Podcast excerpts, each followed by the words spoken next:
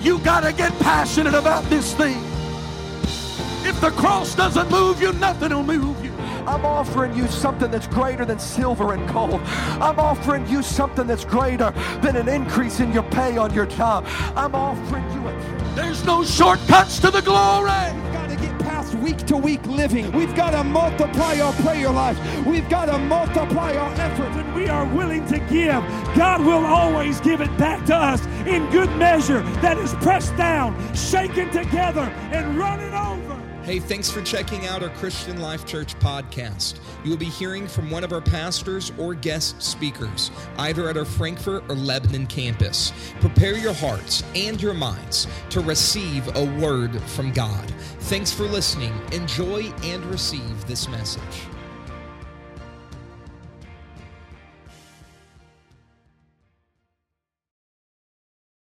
tonight. Let's get into the word of the Lord, Matthew, the ninth chapter. And I'm going to read four verses here from Matthew, the ninth chapter. And we're going to see what the Lord is speaking to us tonight through his word. Matthew chapter 9, verse 35.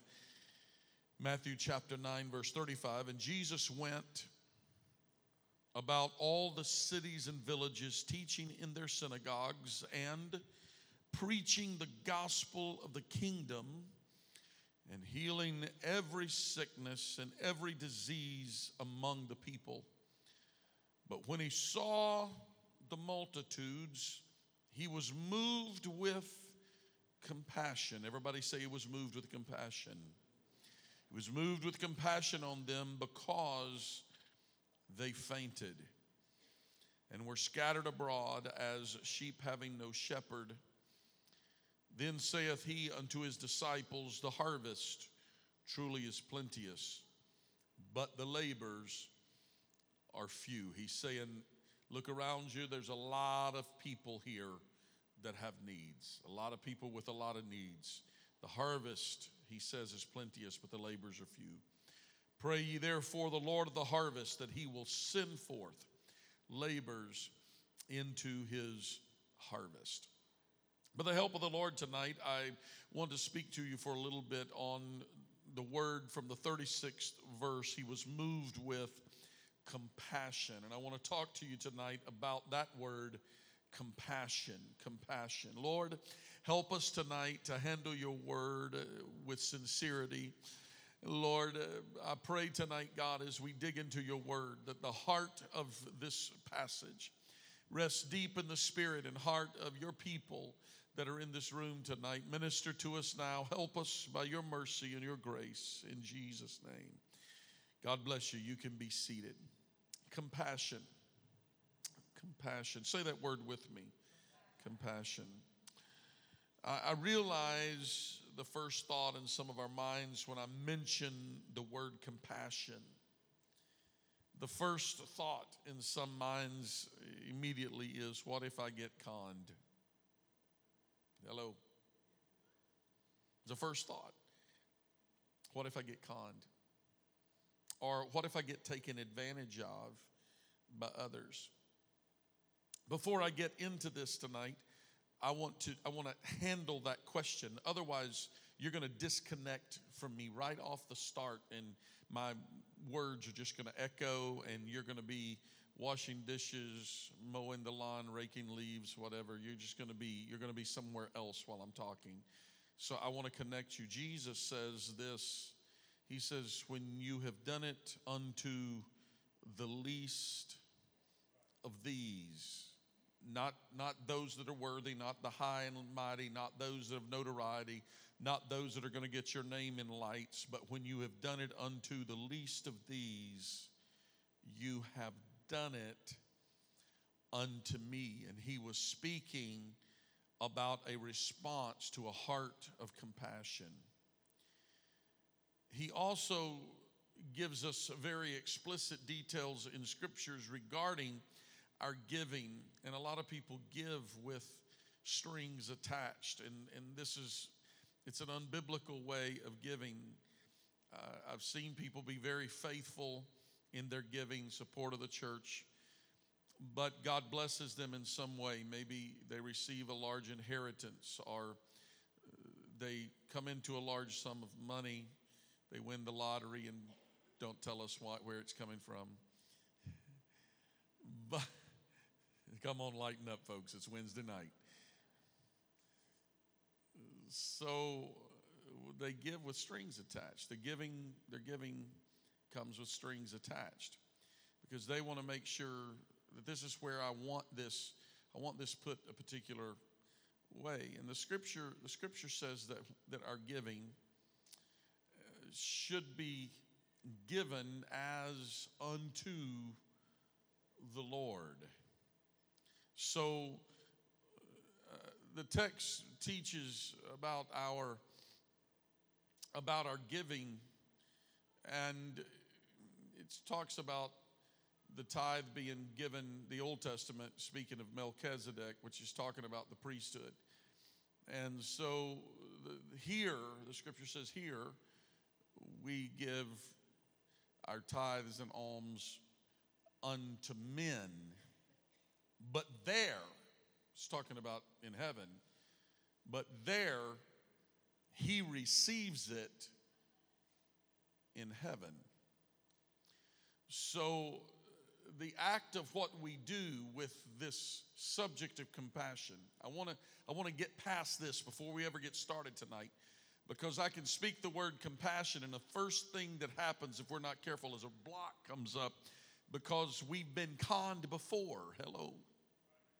We've been taken advantage of before. The issue is it, that's between them and God, and I'm not sure that I would want to be a con artist on Judgment Day. Because when good, sincere, and honest people give not out of their abundance, but give even of things that they need and want, and give through a heart that is filled with compassion, and they're taken advantage of, they're misused, funds are mismanaged, people are hurt. I'm not sure because if God receives what we do, we, here we give to mortal men, there he receives it in heaven, meaning what we do. So somehow there is a God attached to it. And I believe that there is judgment that is going to be involved in those who take advantage. I, I, I can't take you to, uh, maybe it's in there, but I, don't have biblical proof, for, proof of this. But somehow, and if you do, I want you to share it with me tonight after I'm done because I, I want to know. I want to know because I believe that God's hand is involved. And I do know this much their life will never be blessed. You, you could take advantage of somebody all you want. Your life's not going to be blessed. And if you're not a giver, if, you're, if you don't give with compassion, the, the scripture teaches us some principles. The blessings of God will not flow into your life. There's several things that, that are involved. If we're not faithful in returning our tithe unto the Lord, and in, in this type thing, the, the scripture teaches that He basically uh, that, that He will put He will put holes in our pockets. But when we have a heart of compassion, and I'm not just speaking of, of just returning our tithing unto the Lord or just giving in the church, but I'm talking about a heart because compassion is a, is a heart issue. And so when we have compassion to, toward others, compassion toward needs, compassion, it, it stirs something deep within our spirit. In the church, I find that charity is more common than compassion. I want you to understand what I'm saying. Charity is more common than compassion because charity is tax deductible. But compassion takes your time, your energy, and your emotion. Because charity may be giving of your funds and finances, but compassion causes you to do more than just give of your excess. And what we're going to talk about tonight is compassion, godly, Christ like compassion. Compassion in the midst of our own wants and our own needs. Compassion in the midst of our own limitations. When we don't have time to do everything that we need to do, compassion drives us still to give of our time, our energy, and our efforts.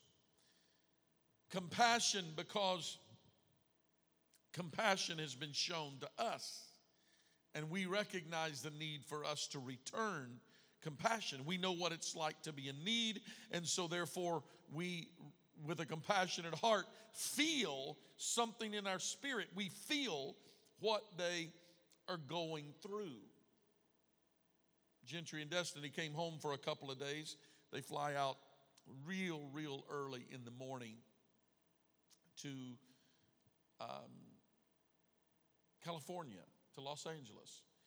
And they've been gone for about four weeks, and they, they drove home and just two days, long enough to be able to wash clothes and get things back together. And Gentry came into town, and he, he went by the house. I was here, and so he, in his clowning around and playing with the dog, um, he he did something, and he he pinched a nerve in his back, threw his back out. Now, having dealt with severe back issues for the biggest part of 20 years, I recognized the action, I recognized everything that he that he was going through. Now, some of you can come, there's some of you tonight can come and talk about certain sicknesses that I have never that I have never dealt with and I can sympathize with you. You can talk about what you feel because of uh, arthritis or because of uh, other physical conditions, and I can sympathize with you, meaning I feel terrible. I feel sorry for you because of what you're going through. I, feel bad for you, and, and I'm, I'm, sorry that you go through it. I, I'll pray for you. But I can't say I know what it is like. If I recognize and know what it's like, that is not sympathy, but that is empathy, meaning I, at the moment, in the expressions on the face, I know what that feels like. And he was out here playing with the dog and he started to run. He took two quick steps and all of a sudden lets out a yell. And I saw him as he stopped and he couldn't move and he, he froze in position. And, and he was trying to catch his breath, and it kind of went downhill from there until finally we got him in the car. And I said, I got to get you, I got to go get you some help. We were praying and asking God to, to help him. But I could empathize with him because I knew what he was feeling because I've been there to where the pain is so severe. Some of you that's had those kind of back conditions understand exactly what I'm talking about. I see heads nodding out there because some of you have been through that and you know exactly what it's like. Some somebody here will have a certain surgery, somebody else has been through it, and you can empathize with them because you you're not just talking about, oh, well, I'm really sorry that you feel that sympathy. But when you know the pain and when they talk about it, it's as if you feel it. And it's like, oh my, I know what you're going through.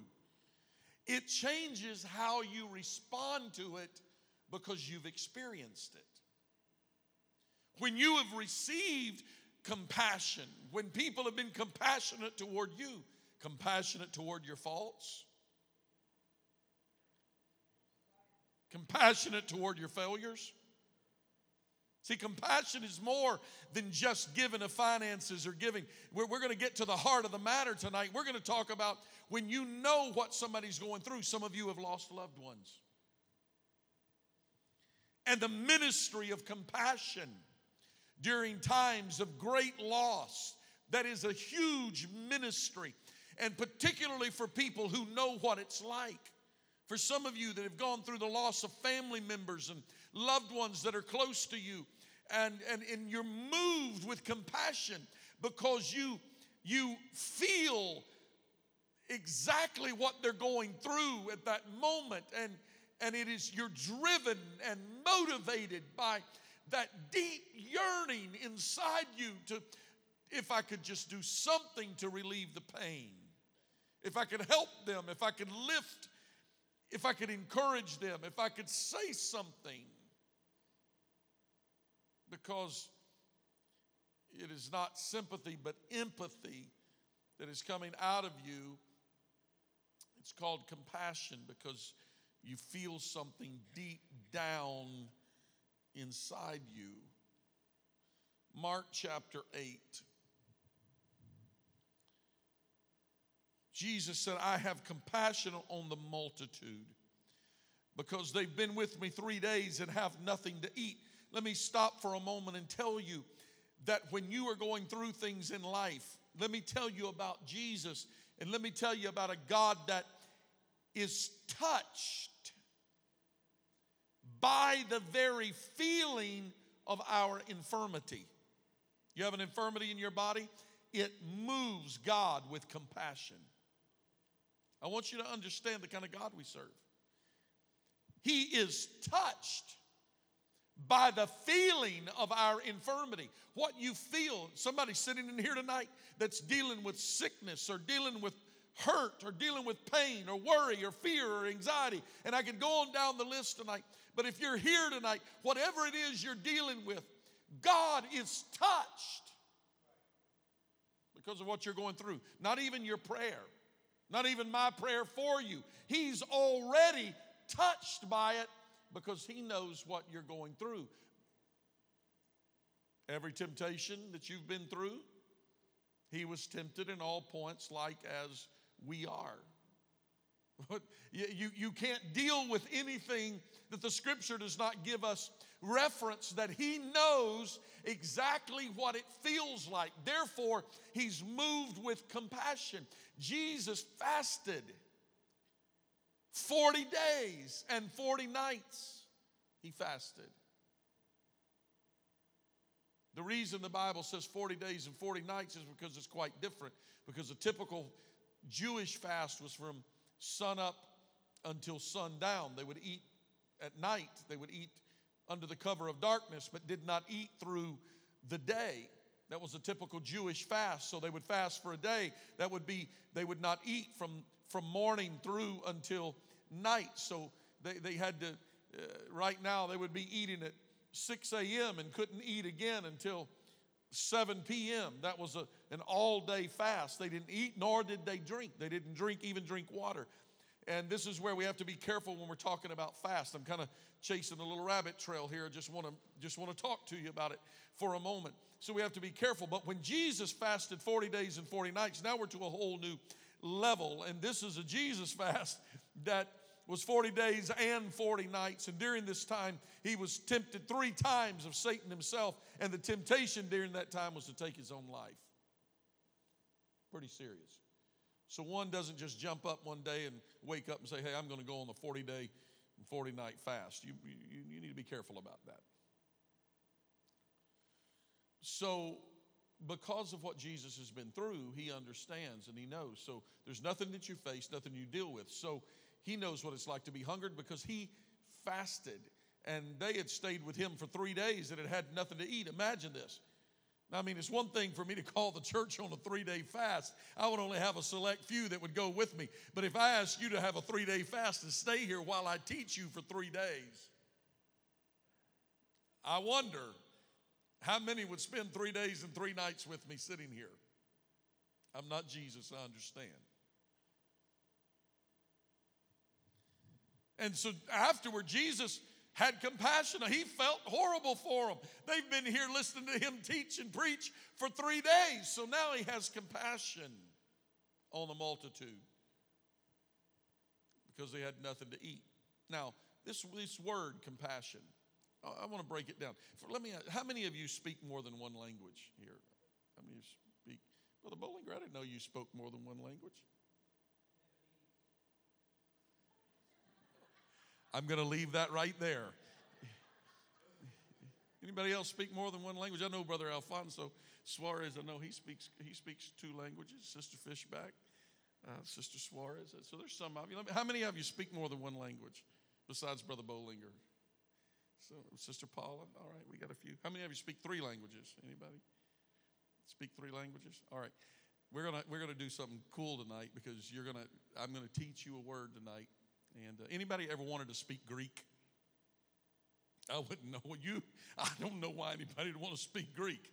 I just I don't know why anybody would want to speak Greek, but that's okay. Sister Robin is always. Anytime I ask the question, she's always the the odd man out here. So uh, so we're so when we leave tonight, um, everybody here is gonna. I'm gonna teach you Greek, and so you can leave and tell everybody I know two languages. All right. So so we're gonna do this. So let's this word this word. All right. I want you to pronounce that with me right now. Are you ready? I want you to pronounce it out loud. Ready? Here we go. Is there anybody here that wants to attempt it? I, I, would be willing to pause this lesson long enough for you to, to attempt this. Anybody think you're close? You think you're close? You think you're close? All right, I can tell you you're probably not close. All right, so what you see at the top is you see Greek written in Greek, and now you see the Greek word written in English. And the pronunciation, like all Greek words, is nothing at all like it looks. So I want you to say this with me not sock, okay, not sock like the sock you wear, not sock. You got to put an L in there and slock, okay, because it's Greek. That's how it is. And, it's got to come out of your throat like your throat's filled with phlegm, all right? And so it's slock.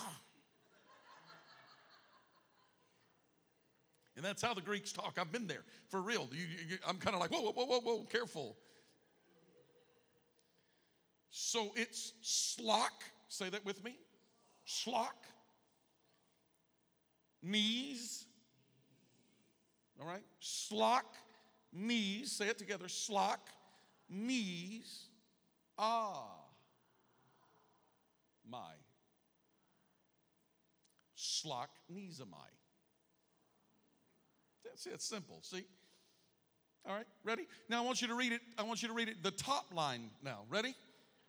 The top line. Ready? Here we go. Slock knees am I. See? That's simple. Until next time you see that word, you're going to say, oh, yeah, of course, Slock knees.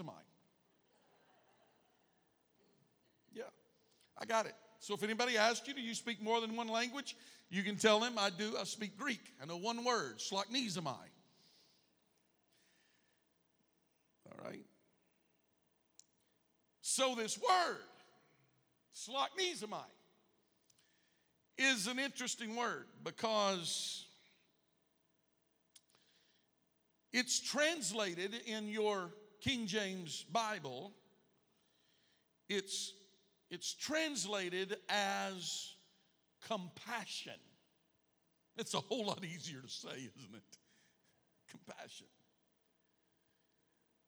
Sloknizamai.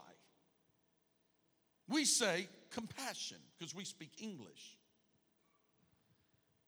compassion. And so when we say the word compassion, we have certain things that run through our mind. There's, there's certain, certain thoughts that, that run through our mind when we say the word compassion. And those thoughts, those thoughts that run through your mind is how you define the word compassion. But when we're done tonight, every time you see the word compassion, I want you to think sloknizomai. It's not a pretty word because the definition, these, and I'm going to give you the definition straight from the dictionary. It means a yearning within the bowels. Kind of graphic, isn't it?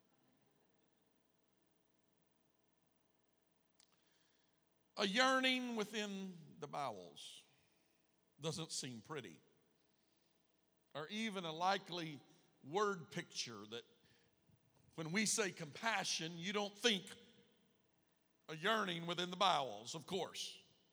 I'm guessing if I would have asked you to do to, to define this word when I told you I was going to speak of compassion tonight, I, I don't think, how many of you would have immediately said, Oh, yes, of course, it's a thought that comes through my mind, a yearning within my bowels? Probably not. Probably not. But the word, the Greek word, shlachnisamai, is, is, is not a pretty word, but it's exactly what's best suited. And the best way to describe this is, is like this Have you ever wanted something, or desired something, or felt something so deeply that it's as if it churns within your gut, within your belly. Now, some of you know that I have this weird little glitch that I don't like getting sick. Because if I happen to regurgitate, something happens and my vagal nerve that sits on the top of my heart decides to shut off for a minute and out I go and down I go and I faint, I pass out. And supposedly, as soon as I go flat, it usually returns and comes, you know, immediately resuscitates. Few years ago, it didn't do, didn't work right ended me in the hospital a few days. And so I learned a lot about this vasovagal, as they call it, or hypervasovagal. And since I've understood different things, you know, these, these kids are like, oh, cool, man. I was watching this basketball game, and this guy was running down the court, and he went to jump, and when he went to jump, he broke his leg. And, ooh, watch this video. Anybody ever seen him? You know, when the, you know, he goes this way and his leg goes that way and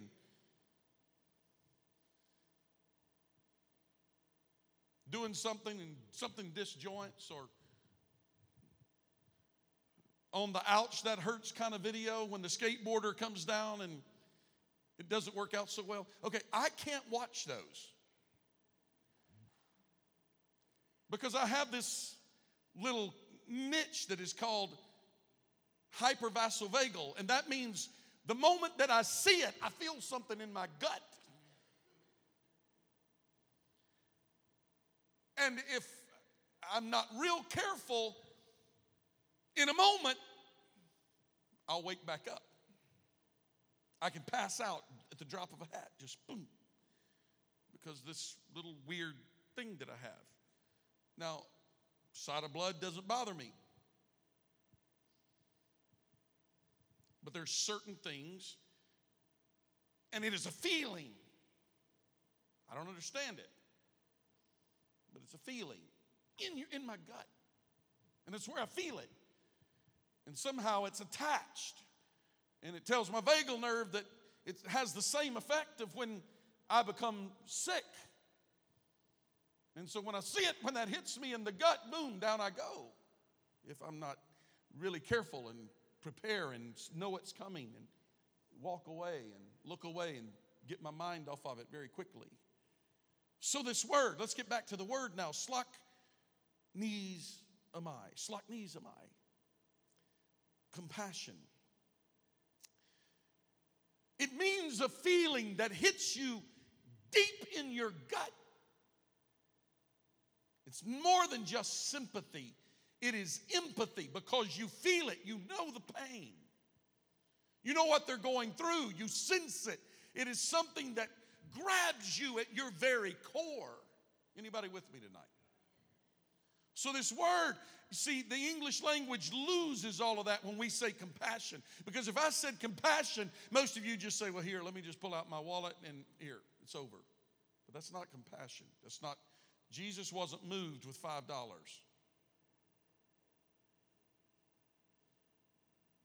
He was moved so deeply that he was willing to go to the cross.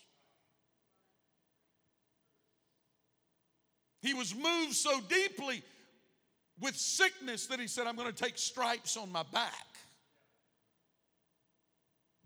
It was more than just, oh, yeah, we need to do something about that. It was moved to the innermost being. It was moved to the extreme. It was moved to the very core. And so when we look at the word compassion, we have such a, a superficial idea. We lose so much in the language because it's not a kick in the gut when we see something. It's more, it, it's, it's superficial. It's a $5 bill and passing the man on the street. Oh, yeah, I showed compassion to him. No, we didn't.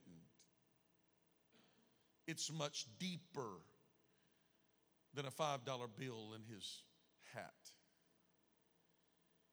Move to the very core, to the very innermost being. I think we're starting to get the word picture here. Splagchnizomai, a yearning within the bowels, kind of compassion. When Jesus had compassion on the multitude, it was not just sitting back and say, Hey, John, run down to the store and feed these people. They're probably hungry. Oh, thank you, Jesus. You had compassion on us. No, no, no, no. It's much deeper. And so it is with you because he's touched with the feelings of your infirmity. It's much deeper than the English language can possibly imagine. It's so much deeper because it's more than just, oh, he's touched. That means, oh, Jesus, Jesus, well, we got his attention. No, no, no, no. It's much de- deeper than that. There was compassion. It means he was motivated or driven to respond physically he was touched. Compassion to the point of an internal yearning, a deep sense of empathy and concern with people with needs that resonate within our own within our own life. Such a deep emotion that it can't easily be shut down, shut off, or ignored. An emotional connection or concern. One that you can't easily just walk away from. Slok Nizamai. So Jesus had compassion. And when he had compassion, the scripture says that he began to heal them. Think about that. He stopped, he took his time, and he began to heal them. It's not compassion to see the need and say, hey, James, you and John run down to CVS and get some Tylenol. These people are in pain. Much deeper. Jesus, after spending time teaching, he now begins to heal When I speak to you tonight about compassion, obviously, I want to take this home and I want it to begin to resonate in our own life because our compassion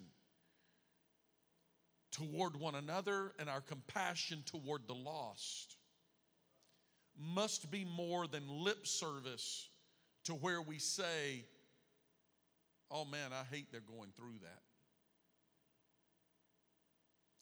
But to where we involve ourselves in their dilemma. Let me show you a biblical story of compassion when Jesus talks about the Good Samaritan. The biblical story of the Good Samaritan is such a great example of compassion because one sees the need and he crosses the street to get away from the need. He notices it. Maybe he said, Oh man, too bad. I feel bad for them. But the Good Samaritan, he crosses the street to get to where the need is. Not away from the need, but to get to the need. He sees a need, crosses the street to get to the need, and gets there. And watch what he does. He involves himself. Busy schedule, perhaps. You think he was overran with finances? Probably not. Probably just like you and I, just get by. We work, we, we, we, we're okay. We're not needing a handout, but we, in, we come across a man who was wounded and, and, and in the street, but he crosses the street intentionally to get to where he is and then involves himself into the need of someone else. He personally binds his wounds. He pours the oil. He gives what he has, the immediate need, the immediate first aid. What do we need now? What can we do at this moment? So he does the, the, the, the now. He does the first aid. He becomes the medic. Are you with me? Am I okay tonight? I know you're tired. I just let, let, me, let me have your attention for a little bit longer. He sees the need, crosses the street, gets to where he is, performs first aid, puts oil and binds up the wound, and then puts him on his own beast, and then takes him to the hospital. And he doesn't pull up to the ER and say, Hey guys, um, unload my old friend here. I found him on the side of the road. Hey, best of luck to you. That's not how he handled it. But instead, he pulls up to ER. He takes him in. He says, Hey, here's my name, my phone number, my address. Take care of him, and whatever the bill is, send it to me. I don't think he has the ability to take care of it, and I'm not asking you to do it for benevolence. Send it to me. Oh, he had to have just been rolling in money. It's not the story, it's not the picture, it's not the descriptive term, but there was something in him to where he was moved with compassion. He was moved with compassion. So deeply that he involves himself. And then, when given an option to walk away, he says, By the way, I'm coming back by to check on this situation. I'm going to follow up. Everybody say, follow through. This is a real story of compassion, biblical compassion. Splagchnizomai compassion that goes to where the need is and involves himself. Imagine being tired, hungry, emotionally exhausted, and seeing someone with a great need. And you know it won't be solved with a quick fix but it's going to take time and effort. And most of us think, oh, can it not go away? Quickly justifying our actions of not responding to the need that we see. But then something within us is stirred because we know where we were and we know what God has done for us.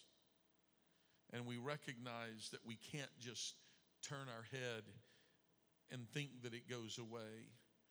But we have to get involved in what is going on. Instead of turning away, we turn aside. Instead of walking away, we walk toward the need and we involved ourselves. Jesus, ladies and gentlemen, has called you and I out of darkness into this marvelous light but He has called us and He has called His people to have compassion. He has called us to that kind of compassion, to that kind of involvement. Jesus completely disregards his own needs to focus on the needs of those that came. Compassion is the kingdom principle that is often lacking in the lives of many believers. We're okay with charity, but compassion's not charity. Charity is opening the wallet and giving a $5 bill, but compassion says, I will involve myself and I will have follow through because I am moved so deeply that I can't walk away from it. Compassion. We continue in verse 15. When it was evening, the disciples came to him. This place is a desolate place and the hour is already late. So send the crowds away that they might go into the villages and buy food for themselves. What do the disciples see? They see the need of the people and they see their own limitations. Send them away and let them go take care of themselves. There is a, a huge picture right there. That's not Oh, well, they're having compassion after three days of fasting and three days of teaching. If I was the teacher and you were three days hungry, you would think it was compassion for me to say, I'm going to let you go and get yourself some fried chicken. And that's what the disciples said. Let them go and buy themselves. They see the world through the eyes of their flesh. What they don't see is Jesus as they should have.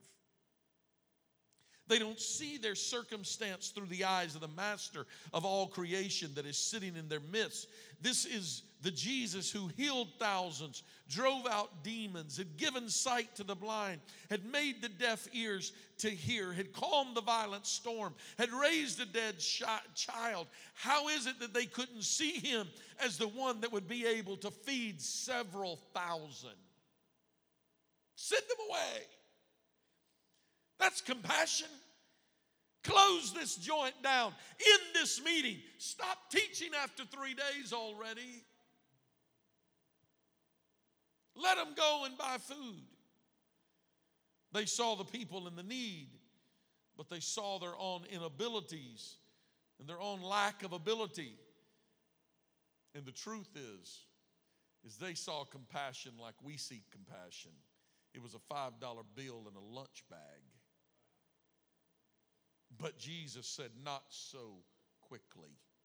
I'm going to teach you a lesson about compassion. I'm going to I'm going to let you see it. I find it very interesting that they don't ask Jesus to do something. They they, they, they never they, they they're just you know let's let's send them away. Their their suggestion they had the answer. They're they're already working. They didn't got together. Jesus, listen. The twelve of us got together and we talked and we've already decided that the best thing to do with them is to send them away. And here stands Jesus. Mm-hmm because that's what the flesh always wants to do a $5 bill and a lunch bag and send them on their way and call it evangelism.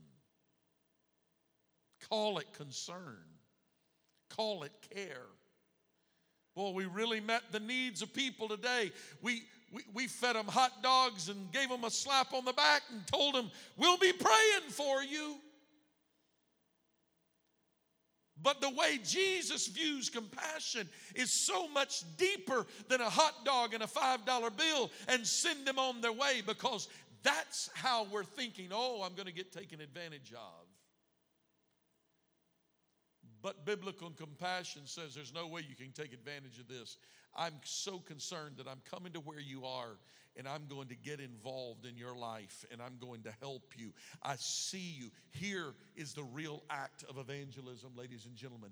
It is when we recognize that it is more than a good church service on Sunday and it is more than a Bible study, so we can chalk the number down and get it on our roster. So at the end of the year, we can say, We taught so many Bible studies this year, or it's more than a number that received the Holy Ghost or got baptized. But when we begin to see evangelism, true, compassionate evangelism at the heart of people, we start saying, I see people that are on their way to a, a lake of fire. Not for a vacation or a few days, but not for a journey, but for eternity. I see people lost without God. Now it engages us, and we start saying, uh I'm not going to stand idly by. See, because when it's your children, it's much more important. When it's somebody else's children, well, I tell you what I'd do. I'd just give them a good talking to and straighten them up. But when it's your kids, you involve yourself in it and you say, I'll spend my time, my energy, my effort. I will plead with them. I will do whatever I have to do. I will go out of my way. I'll go above and beyond because it's my child. When it's your child, I'll pray for you. But when we're moved with splagchnizomai, Jesus kind of compassion that says, I'm going to involve myself into their life to the point that I see somebody that has a need and they're open to me ministering to them. It'll take my time to take them to dinner, to take them to a coffee shop. It's not about the money I'm spending. It's not even about the things I'm giving up, but it's the fact that I look and recognize that I too was lost and undone and on my way to eternity without God. So therefore, I'm willing to not allow somebody, my neighbor, my friend, my, my, my loved one, I will not stand idly by while they go to a devil's hell for eternity. I'll involve myself. I'll get involved. I'll spend my time because this is more than a little pocket change and a lunch sack. Jesus is teaching a principle here. His compassion was so much deeper, it was so much more. The disciples said, Let them go, dismiss them, give them a break. Send them away. Send them on a vacation. Do something nice for them. Give them some, some gifts for their kids at Christmas. What have we done? I'm all about it. I'm all for it. We do it every year. I'm sure we'll do it again this year. We try to bless families. We try to do something for those who can't help themselves. We try to do it. We do all we can. But that, ladies and gentlemen, is not compassion. Compassionate is when we get involved in their life to the point of saying, I'm not going to allow you to be lost. I'm not, listen, I'm just going to tell you, I'm not interested in putting another tank of gas in somebody's vehicle to get them further down the road and call that compassion evangelism. Well, you never know, Pastor. You know, you just, you know, just send them on down to Lafayette and let, let somebody deal with them down there. I'm not interested. I'm not interested in buying another meal for somebody just because they come by claiming they're hungry. I'm looking for people who are more than just wanting a, a handout, more than just give me something, but somebody who says, I need a change here. And when you show me somebody that needs a change in their heart and I can involve myself with them, there is no price that I am not willing to pay. That is compassion. When the church buys into the ministry of compassion, people don't care how smart we are, they don't care how good our music program is, they don't care how wonderful the evangelists are that we bring by, or how beautiful our building is, or how wonderful our location is, or how cool our sign is. They're not concerned with any of that. What they're concerned with is are you, are you willing to involve myself in your life? Are you willing to involve yourself into my life? One of our members ran into someone this past couple weeks ago, and they said, I'm in need. I'm not looking for money, not looking for a handout, not looking for food, not looking for any of that. But I need somebody that can help me. The first words that the person spoke to them was, I may not be able to help you. I'm not a counselor, but I know my, our pastor and our pastor's wife, and maybe you could meet with them and maybe you could talk to them. And he called me and he said, when I when I started talking to them along that line, they said, Well, I feel really comfortable and I'm willing to open up and talk to you. I'm, I'm, I said, by all means, listen. You don't have to have the answers. Is it okay for me to involve myself? Of course it is. This is how we win people. Because you don't win people by telling them, let me quote 47 passages of scripture to you and tell you how wrong you are and how right I am. What wins people is when you say, I'm willing to involve myself into your life, into your problem, into your troubles. You got a marital problem? I'll sit and counsel with you and I'll help you and I won't give up on you until you can see the light of day. You have emotional issues, you have scars. I'm going to help you.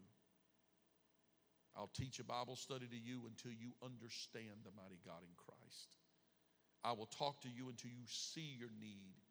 I will pray with you until God breaks the addiction on your life. We will invest in you. This is where our church has got to go to. Our next level of growth has got to be more than a sack lunch and a $5 bill, but we've got to start looking for people that are in need. That we're saying, I'm willing to invest in them. Oh, I knew it was going to be a little tight in here on a Wednesday night because we love the sensationalism. I could talk about miracle signs and wonders, and you'd be clapping on a Wednesday night, standing to your feet, going, Yeah, yeah, yeah. But now, when we're talking about evangelism from the point of view of compassion, the way Jesus did it when he began to involve himself in the lives of people, not on the surface, but to the point to where he was moved, to where his bowels yearned, to where he stayed awake at night. It's what motivated us. My prayer for you, and I'm closing, but my prayer for you tonight is I pray that God gives every one of us in this room, He begins to deal with us about compassion. What are you doing to help others that are on their way to eternity lost without God? What are you doing? Are you helping them? Or are you just pacifying them? Are you just handing them a sack lunch? Are you just handing them a $5 bill and sending them on their way? Are you just What good parent is going to go through their whole life doing nothing but handing their child a cell phone or a video game and saying, Go entertain yourself. I have no investment to make into your life. But there's a point that you have to say, No, no, no, no, come in. We're going to come close. We're going to do some training and some teaching, and we're going to sit over dinner and talk, and we're going to involve, we're going to get involved in one another's lives. The church, if we're not careful, will sing people away into eternity lost without God. We'll have good church while people are on their way into eternity without God. We've got to stop what we're doing for a moment to realize this means I'm. Uh, who, who's pastor talking to tonight? Surely he's talking to the preachers in the room right now. I'm talking to every one of us who need to involve ourselves into the lives of people. There are people that you have that you can influence that nobody else can influence. If you started writing names, I challenge you to write names of people on your hit list, people that, that you got down to, to, and I challenge you to get down to three and to start building meaningful relationships with them. This is what I'm referring to. Involve yourself into their life. Begin to spend time involving yourself into their life, ministering to them at their point of need. Find where it is that you can show compassion to them, something you're passionate about, that it wakes you up at night and you, you, you, you're, you're praying for them and you're, you're, in, you're, you're calling them and you're following up and you're following through. Not because pastors on the phone saying, Hey, did you follow through? Not because your small group leaders saying, Hey, did you follow through with them? But because you're so motivated and so driven, you're doing it out of compassion. I pray tonight that I have spoken to you in a way that when you walk out of this room, You've done more than left and said we laughed, and Pastor taught us a Greek word. But I hope tonight you can walk out of here with a brand new idea of what compassion is really about. When the Lord tells us to allow the mind of Christ to be in us, it is more than just, oh, I'm going to think like God thinks, I'm going to think like Jesus thought. Of course, it's much deeper I pray that you're moved with compassion. that you move, your compassion moves away from charitable giving and moves into the arena of involving yourself into the lives of people that you can have an eternal impact on their destiny. I want you to stand with me tonight. And I know it's kind of serious in the room. Cheryl, maybe you just give us a little music tonight. We're just going to pray. I just want you to join your heart with me right now, all over this room. And I want you to ask God, let this word settle in to the point. God, lay a soul on my heart. Let me, let me see people through a new eye. Let me look through a new lens of compassion that I've never looked before. Let me not see someone who can't afford the grocery bill and feel like I, I have succeeded because I handed them a $5 bill in the grocery line and helped pay. That's wonderful, that's good, but did you follow through? Because their need is more than a gallon of milk and a loaf of bread, but their need is much deeper. Did you get their phone number? Did you follow through? Did you build a relationship with them? Well, that takes time. Yes, it does. Master, send them away that they can buy dinner. But Jesus, having compassion on them, said, No, we're going to invest in them. There's more work to do, and we're not going to stop until their need is met. Pray with me right now, Father. We need you tonight. Let your mind, let your heart, let this word resonate with us tonight to the point of realization, God, of forgive us, God, for what we have been,